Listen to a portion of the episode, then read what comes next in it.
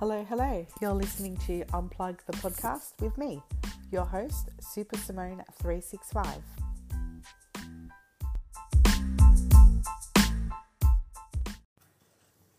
Hi, I'm just jumping on to let you know that we've changed the name from Unplug to Disinfluencer. Everything's the same, we just changed the name. So there'll be reference to that. We did it in April 23. Enjoy this episode. Hello, hello. Welcome to today's episode, a very special episode. Today is October the 18th, 2022, and today it has been, it is the 10 year anniversary of my son's kidney transplant. wow.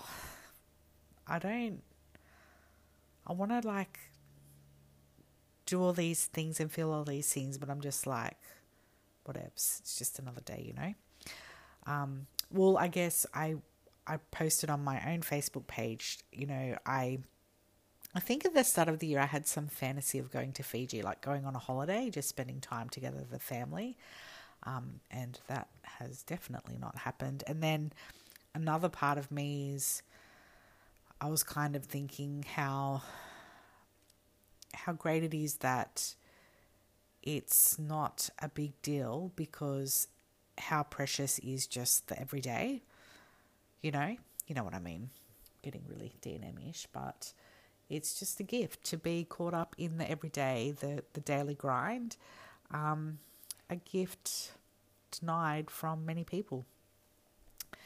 Anyway, um, I was going to do two episodes about the kids, about our family, and um, I'm going to mush them together and I don't know where to start with telling the story because sometimes I think about it and it seems like a dream. It seems like so surreal that all that happened and it was so long ago. And then sometimes, like this morning, I could, like, I can remember the day of his transplant. You know how you remember like smells and stuff that take you back to places? Like, I remember I remember the lights. I was in, my husband was his donor, so we had to drop him off. By drop him off, we were living at the hospital, so he was in adults, and there's like a secret corridor to children's hospital. So we all had to drop him off, um, and we went to like the adults waiting room that I'd, we'd never been to before, and I just thought the lights seemed super bright. I don't know, it's just a weird thing, and I would like Like, it's a sign. They're like glowing goodness onto us. That's the shit you tell yourself. Um, and then I remember dropping. I remember there was four hours and thirteen minutes exactly. They were both in theatre. Like, um, husband went in, and then we a few hours later, um, well, not a few hours later, like they were both in together, and then husband was out. I couldn't find him when he got out like they rang me and they're like he's on the ward and I couldn't find him anywhere and I was freaking out. I was so stressed. I'm like, where is he? They've lost him. Adults is very different to children's. And I did find him. He met the Governor General and he was off his face. It was hilarious. He's like, Don't worry about me, go get some Thai food. I'm like, Okay, weirdo, I've got to go. And then um yeah, the operation for both of them was a success, but in saying that, you know, it's not a cure, it's just a form of treatment. And then, you know, we we went home I think maybe 5 weeks later. And then it was probably a couple of months later. Um, everything changed with B1's health, with his body. Like he could climb, he could do things. Um, he was he's still got a pretty um, weak core, I believe, because of all the operations and a year. He had nine months of hemodialysis before his transplant. He was four, right? He was four. Now, this is why I wanted to talk about both of them. So, our daughter is now four. She's four and a half. And again, I wrote on my Facebook page today, like, you know, she's never spent a night in hospital.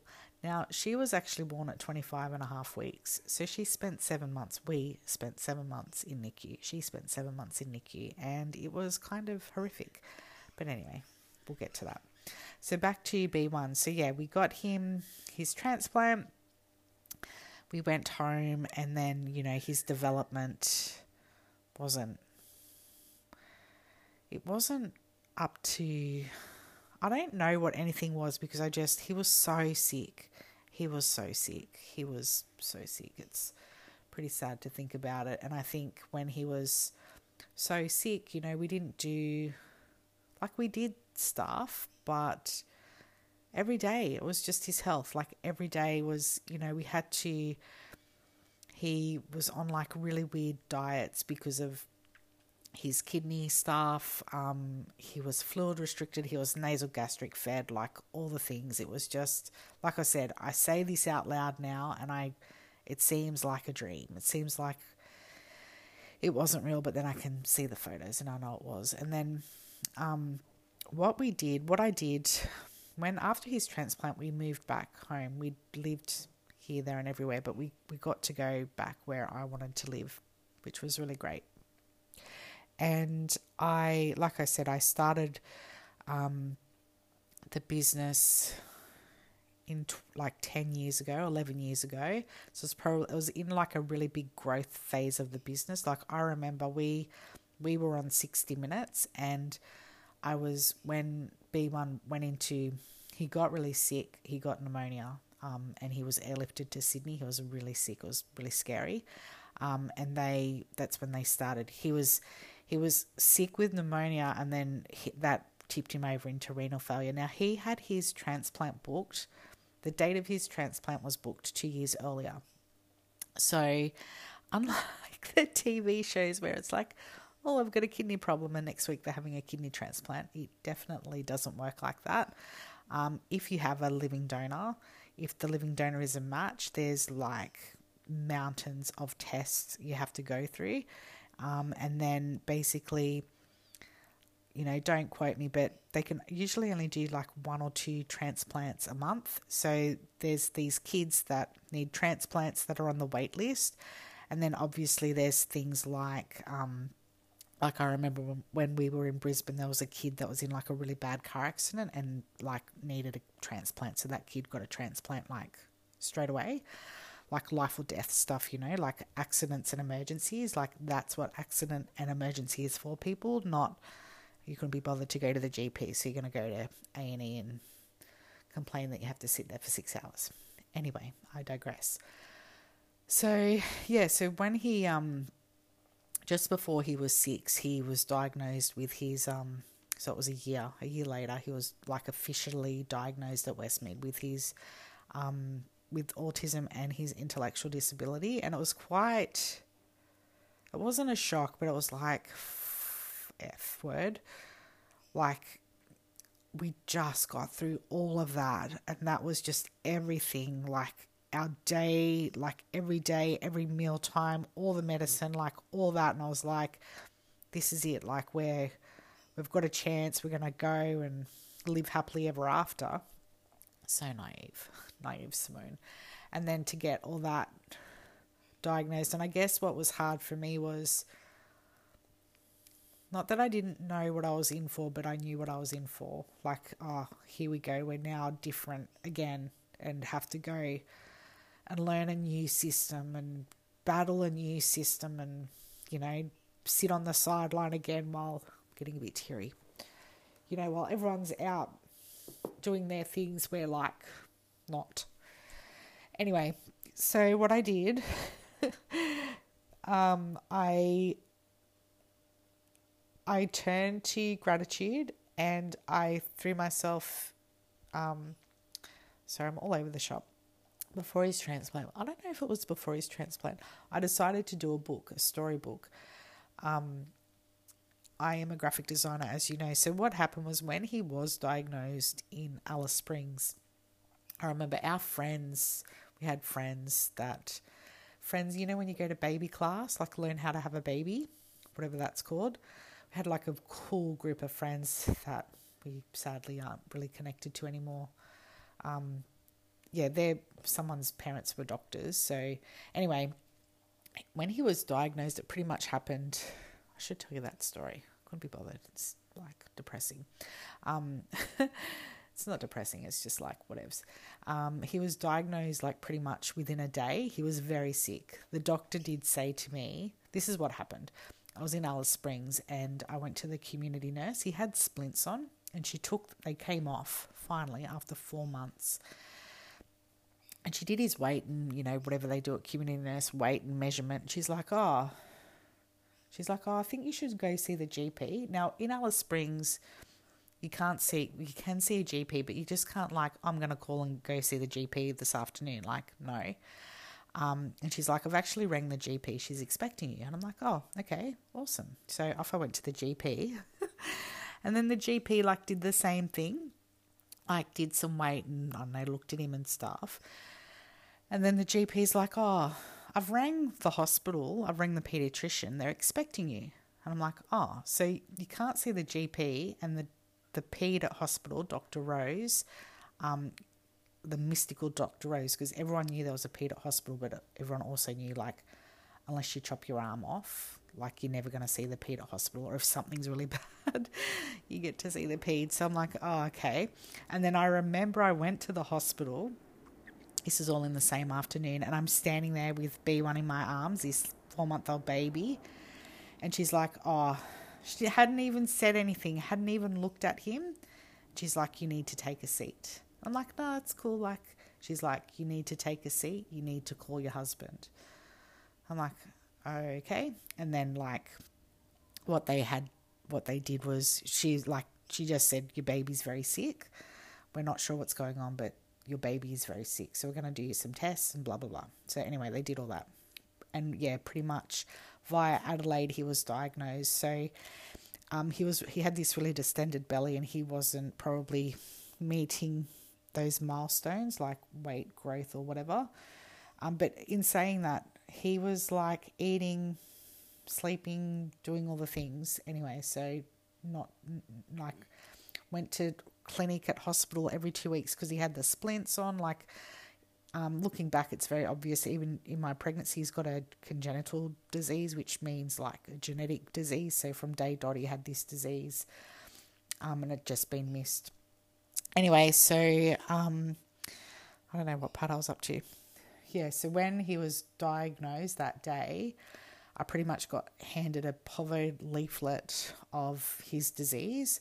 It was actually literature from a hospital in London, and I just remember reading, um, what's the word? What's the word when you they say could can, can be fatal? That's what it said. Can be fatal. Will require a transplant by age of six. And I just and then you know I was thrown into this world. So pretty much two days later, um, he was we were flown to Adelaide. I thought we'd be gone for a few days. We I never went back to Alice Springs. Had like my laptop and a bag of clothes. Went to Adelaide. Had six. He had six months of life saving treatment. Um, and then we moved to Brisbane. So that experience, and in saying that, I've got to say there was a charity in Alice Springs that um, helped us and of all the people that have helped us, I can never, I want to speak to the founder of that charity, and I will one day when I go to Alice Springs. I'm going to go find her, but I'm like too emotional. Even now, I get emotional thinking about it. Um, and then we flew on a Royal Flying Doctors flight, so we had to fly low, like not high up in the sky, like low, because he was so sick. The air pressure would have like wasn't good. I'm not explaining it right. That's the only way I can explain it because I remember like being in Alice. We just moved from Perth to Alice, and we are from New South Wales, so we have been flying around and all that stuff. But that flight from Alice to Adelaide on that Royal Flying Doctors flight was like, gosh, I reckon it was like four hours. That's ridiculous. Maybe three, maybe two. I don't know. It was ages and it was really late. Like, you know, when you're like landing and you can see like paddocks and houses and people's clotheslines, and like that's how close we were to the ground. I wasn't like patchwork and a blob of colour.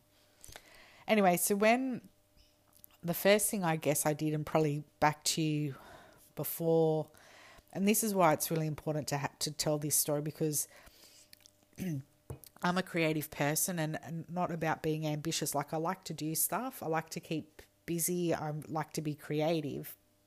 I love design and layout. I love making books. I've just done a big job in Perth where I made a 352 page book. Um, that was epic. And that was my jam, right?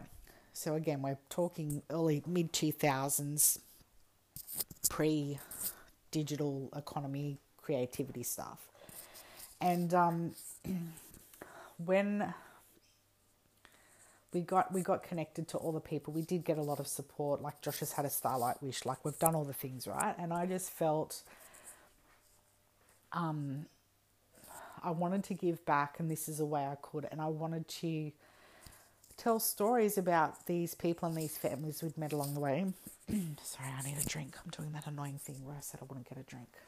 Now I actually have to get a cup and get a drink. So um, when you see like, hang on, that's water. So bad. It's very noisy. I'm like, I'll record because it's not noisy now. Like there's noise. I'm the noisiest. Um, now I forgot what I was going to say.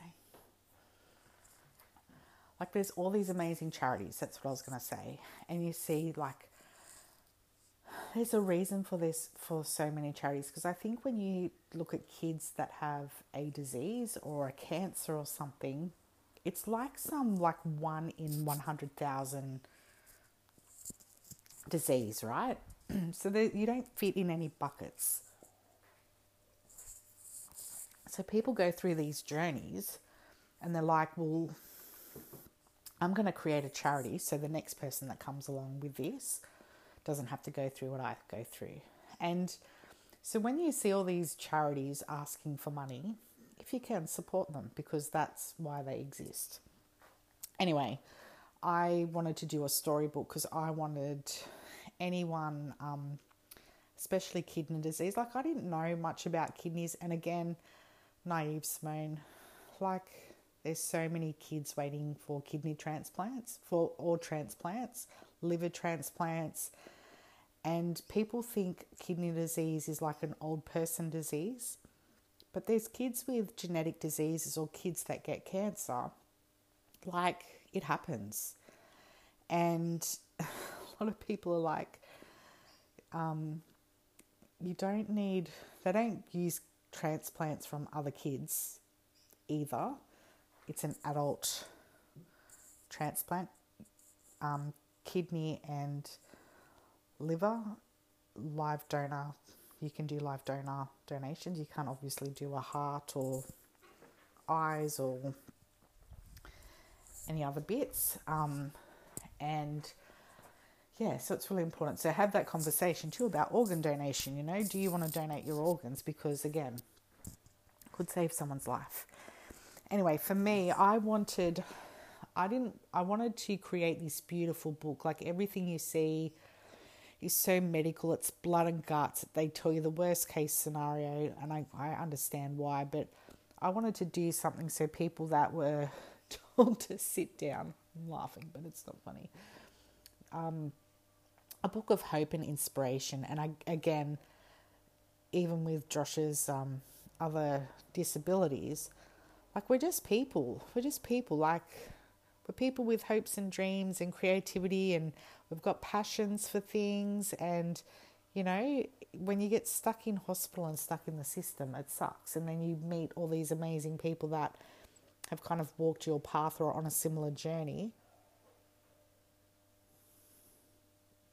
I think there's someone at my door. And um, yeah, so I did this book. The book was epic. So I did this book and I got, um, it's beautiful. I got Kidney Health Australia to print it and produce it.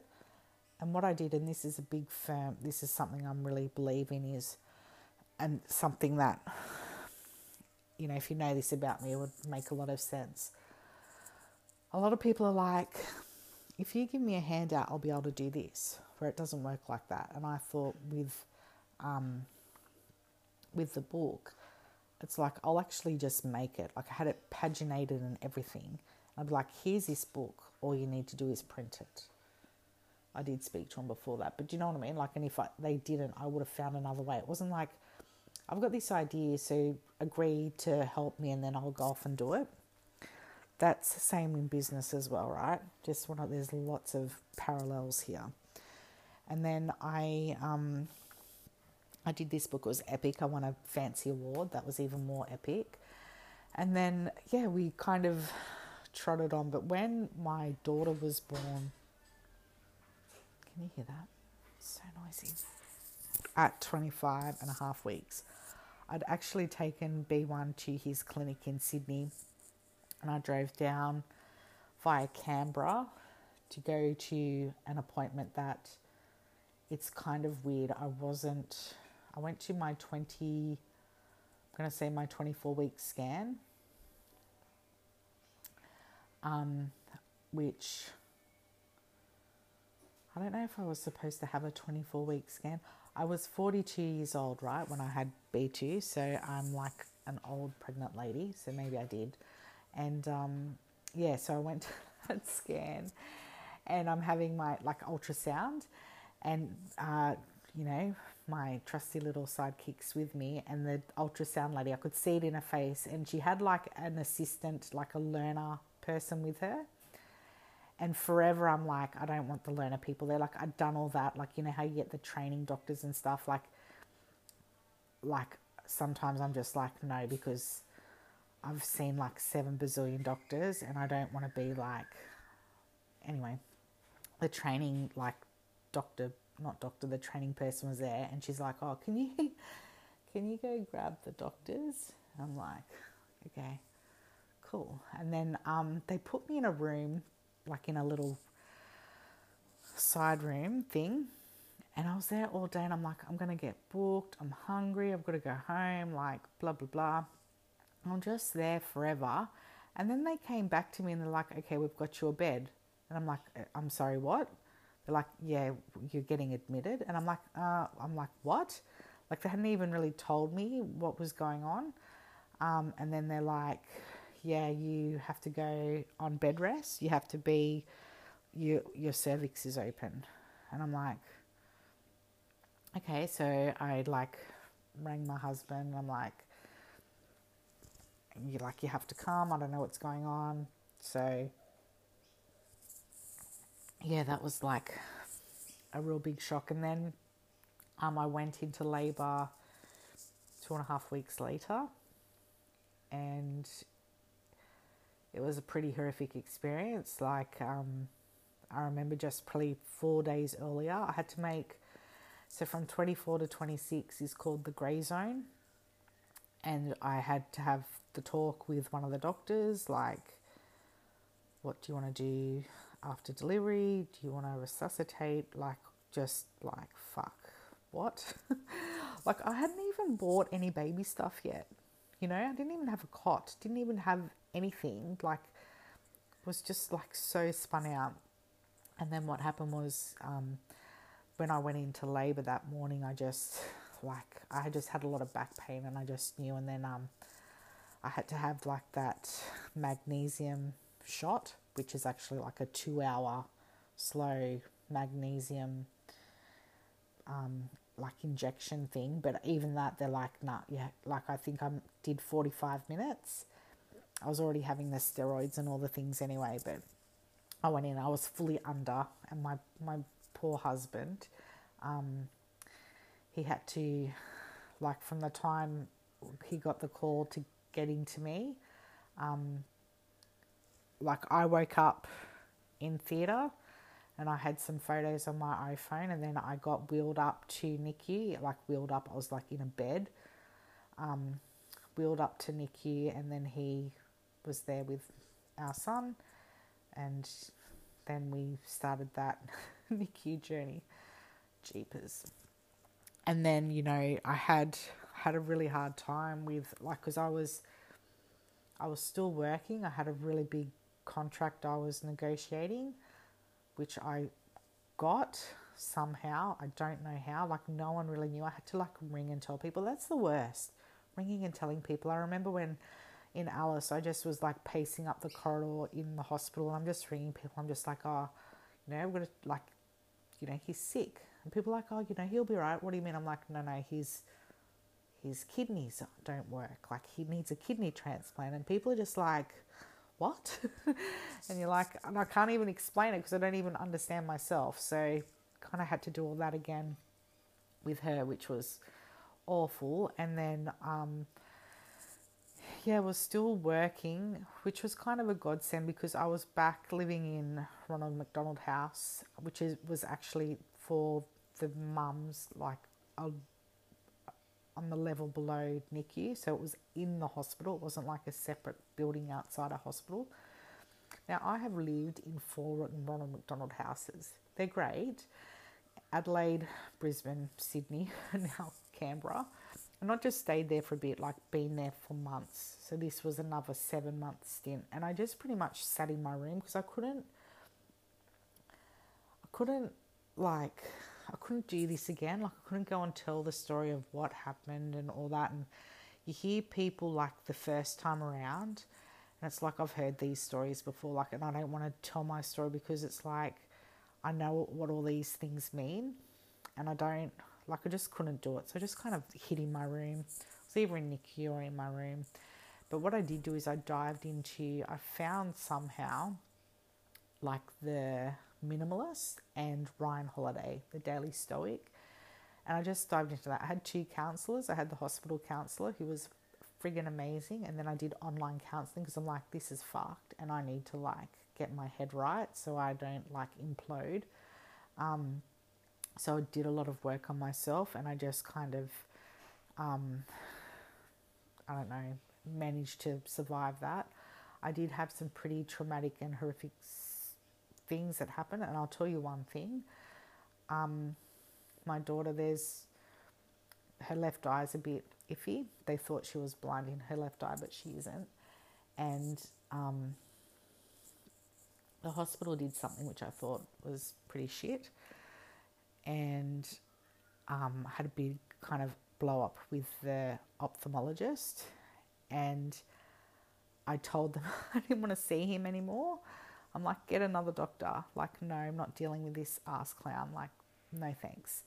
Anyway, I was in NICU and I was in, they had like a, it wasn't like a tea room. I don't know. It was just kind of some room. And I was in this room and the the two ophthalmologists had met. You have it's like security, right? There's like a big door you have to get beeped in. Um, anyway, so the the ophthalmologist from Sydney came in and was speaking to the other ophthalmologist in the corridor, and they're talking about me, and I can hear them, and they're talking, and this ophthalmologist is like, "This mum, she's a bit aggressive, like she's a bit, you know, on edge, and like talking about me." because they are now walking to this meeting room to have a meeting with me. And I heard everything they said. I'm like, fuck you guys. Like, so I walked into that meeting and I sat down and I just said to both of them, I said, I've just heard everything you've said about me. They both shit themselves. It was actually classic. But that's kind of like the shit you have to deal with, right? Like, I'm there by myself. I'm so far away from home. I've got this baby NICU and to these doctors, you're just like a patient on a list that, you know, I'm an aggressive mum because, you know, they did something that I wasn't a really good result and I wasn't happy about it. And what am I supposed to just not say anything? A lot of people wouldn't say anything, but again, because I'm a seasoned pro, I did say something. Anyway, the joys. This is the shit you have to deal with, right? Anyway, did all that, got home, and um, yeah, back to B1 talking about, you know, I took a photo of them yesterday. They were just sitting on the floor together playing, just like one of those random cute snap photos. And I was thinking, like, she's never, she is his age when he was having hemodialysis. And I'm like, she's never been to hospital. she lived in hospital for seven months. But you know what I mean? Like, she hasn't been sick, like, hasn't touched wood, a lie. She's been sick all winter from daycare and given me every gooby goober on the planet. But you know, she's not like to me. That's what I mean. That's another way I'm broken. Like, that's like sick and annoying, but sick to me is like life and death. Like I have no grey area. It's like nothing or get the team of doctors and have a meeting. You know, I don't know anything else. So I always like go to the worst. Anyway, um, about five years ago, we did a trip to Disneyland. I feel really guilty. We have all the photos on our fridge because it was epic. And um, our daughter, I put a photo of her up on there because she's like, look, there's me. Because she's not in any of the photos. And I remember when after transplant, you have to have all this medication. And because of Josh's um, disabilities, you know, I can't give him tablets. One of his medicine is refrigerated. Um, and this is his immunosuppressants, right? So I give them to him religiously, 12 hours apart every day, never miss anything. And um, yeah, so we go on this trip to America, and I was so stressed. I was so stressed out. I had backup medicines. I had all the letters from the doctors because I had like a travel with a little esky. I'm the queen of traveling with medicine, like locally. Like I do a lot of travel for work and stuff, and he's like tagged along with me. So I always have all these meds with me. And then we went like we flew Sydney to San Fran, stayed in San Fran, went to Vegas, went to LA, and come home. Not one person like checked my medicine or checked anything in my little bag, which like was kind of something I stressed about so much. But we went to Disneyland on the eve of Halloween, which was epic. But I remember when we went to um, the first day of Disneyland, we went there for a couple of days. Like we had passes for both for a couple of days. But the first, and this only happened on the first day, which is kind of really special on the first day, they did like a countdown at the gate, like 10, 9, 8. It was epic. And I remember B1 running in and like all the kids, like Goofy was there. I don't know if it was Goofy, I think it was Pluto. And like the only character there, like just as you walk in, there wasn't that many people. And all the kids like just chasing him, and then he's running, and all the kids squealing, and like he was up there running with all the kids, and I swear I could have like died and like gone to heaven that day. Like that memory is so precious. Like he was so happy and we had the best time. And I'm just sitting here looking at the pictures because I remember um, it was kind of our, not our gift to ourselves, but it was like a dream, also secretly my dream to go to Disneyland. But in saying that, we went on the Ruby Princess. We were on the ship before the pandemic. So, you know how that ship came to Sydney and they let everyone off? We were on the cruise before that, like, please, the, the four, like a week before that. So, we went on that cruise um, with on the cruise with a baby. It was hilarious. We love cruising because we went. We did a starlight wish for um, starlight. Yeah, for his wish, he wanted to go on a ship to Tasmania. That was what he wanted. I didn't want to tell him, like he kind of understood, but that's what he picked. So I think he maybe wanted to go on the Spirit of Tasmania, but we found, like, I didn't know, but you can go from Sydney to Tasmania, and that was epic. Um, yeah, but when we came back from the cruise, like I remember we were driving back home and it was all kind of smouldery, and that was the beginning of the bushfires. And then the pandemic took over, and then Today is the day, it's the 18th of October, and there's my life story. So I just wanted to share that with you because, like I said, I've done all that and accidentally, not accidentally, well, accidentally started a business um, with everything I was telling you about the kids being in hospital, like I was working. So imagine if I had a job. I wouldn't have a job. I probably it probably would have been okay, but I wouldn't have like what do you get? five days sick leave a year, week, I'm out, you know? Um, and it's not ideal, but that's what a lot of people do. A lot of you guys listening, you know this. Like, that's why we're all here because, um, and I, back to that kind of notion is I'm still a person. Like, I've got some really great skills. Like I said, I'm a graphic designer, I love graphic design for print. I had like my first job out of uni my boss was like a psycho. He used to make, make me print out separations.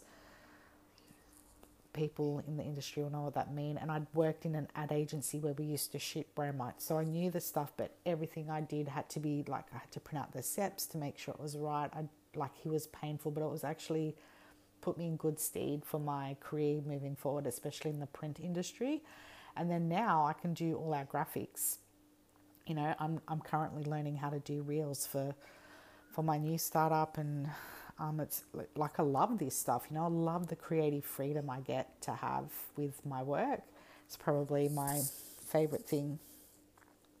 Anyway, I just wanted to tell you that story because I think it's important um, that you know a little bit about me and the kids. And and I was trying to say to people today, well, I did say it like people are like, oh, how do you do it?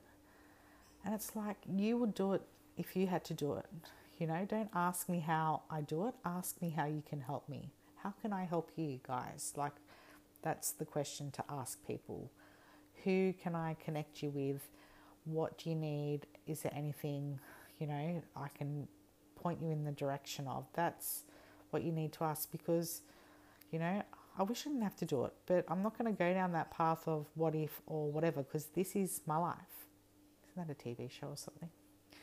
Anyway, rambling. So I'll go. Bye. I'm hiding in the bathroom. I've just come home from school pickup and I just wanted to add this quick point regarding my daughter and her eyes. It's quite contentious, it's a bit of a touchy point. So she's got a wonky eye, right? She wears glasses.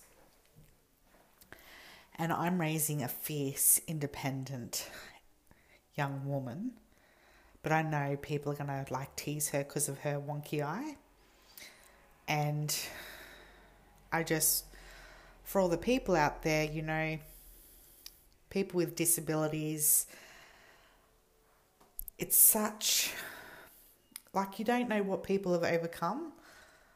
Like she's going to be picked on because she's got a wonky eye, and I have to be conscious of that and raise her to be um, not okay with that. But when people like make fun of people with disabilities, you're like, you don't understand what they've been through, what their families have been through. So just don't, like, don't, you know? like I said, ask, say hello, speak to us normal, include us, ask us what can we do to help you. And while I'm at it with B1 and with um, late last year, he got really sick and I left him at hospital. It's the first time ever. He's got a phone so he can call me and stuff. First time ever. And then I got the dreaded midnight call, and they were going to airlift him somewhere. They were going to airlift him to Canberra. And I was saying to the doctors, I'm like, like I went up to hospital and I'm like, you can't send him to Canberra. Like, because I knew if they sent him to Canberra that he'd get to Canberra and they'd be like, well, we've got to send you to Sydney. I'm like, please send him to Sydney. You've got to send him to Sydney. Like, it was horrific. And in the middle of the night, they, they thought he was having an appendicitis. They didn't know what was wrong with him. He was just sick. Just sick. he had a virus, but he's he wasn't good. Like he had his heart was funny and his numbers were weird and he was like having like high temps and his body was doing, you know, the joys. This is what happens with immunosuppressants and immunosuppressed kids. Um, and yeah, so I'm, I'm I wasn't arguing with the doctor, but I just knew, and I I am the first, I do not Google anything. Um, and I am led by the doctors. They know best, but sometimes mum knows best too. And sometimes, you know, just because they're a doctor, you don't have to like, you can, if you've got, you know, that gut feeling or you want to say something, like, say it. And that's all I wanted to say. Okay, bye.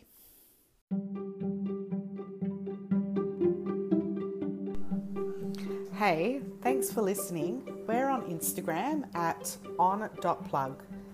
We only have Insta for now, but you can also go to our website, which is in the link in our Insta bio, and get in touch if you want to. If you want to know more about the marketplace, you want to be on the podcast, you have a podcast for us, if you want to support us, if you just want to say hello, just find us on Instagram or here and say hello. Bye. Bye.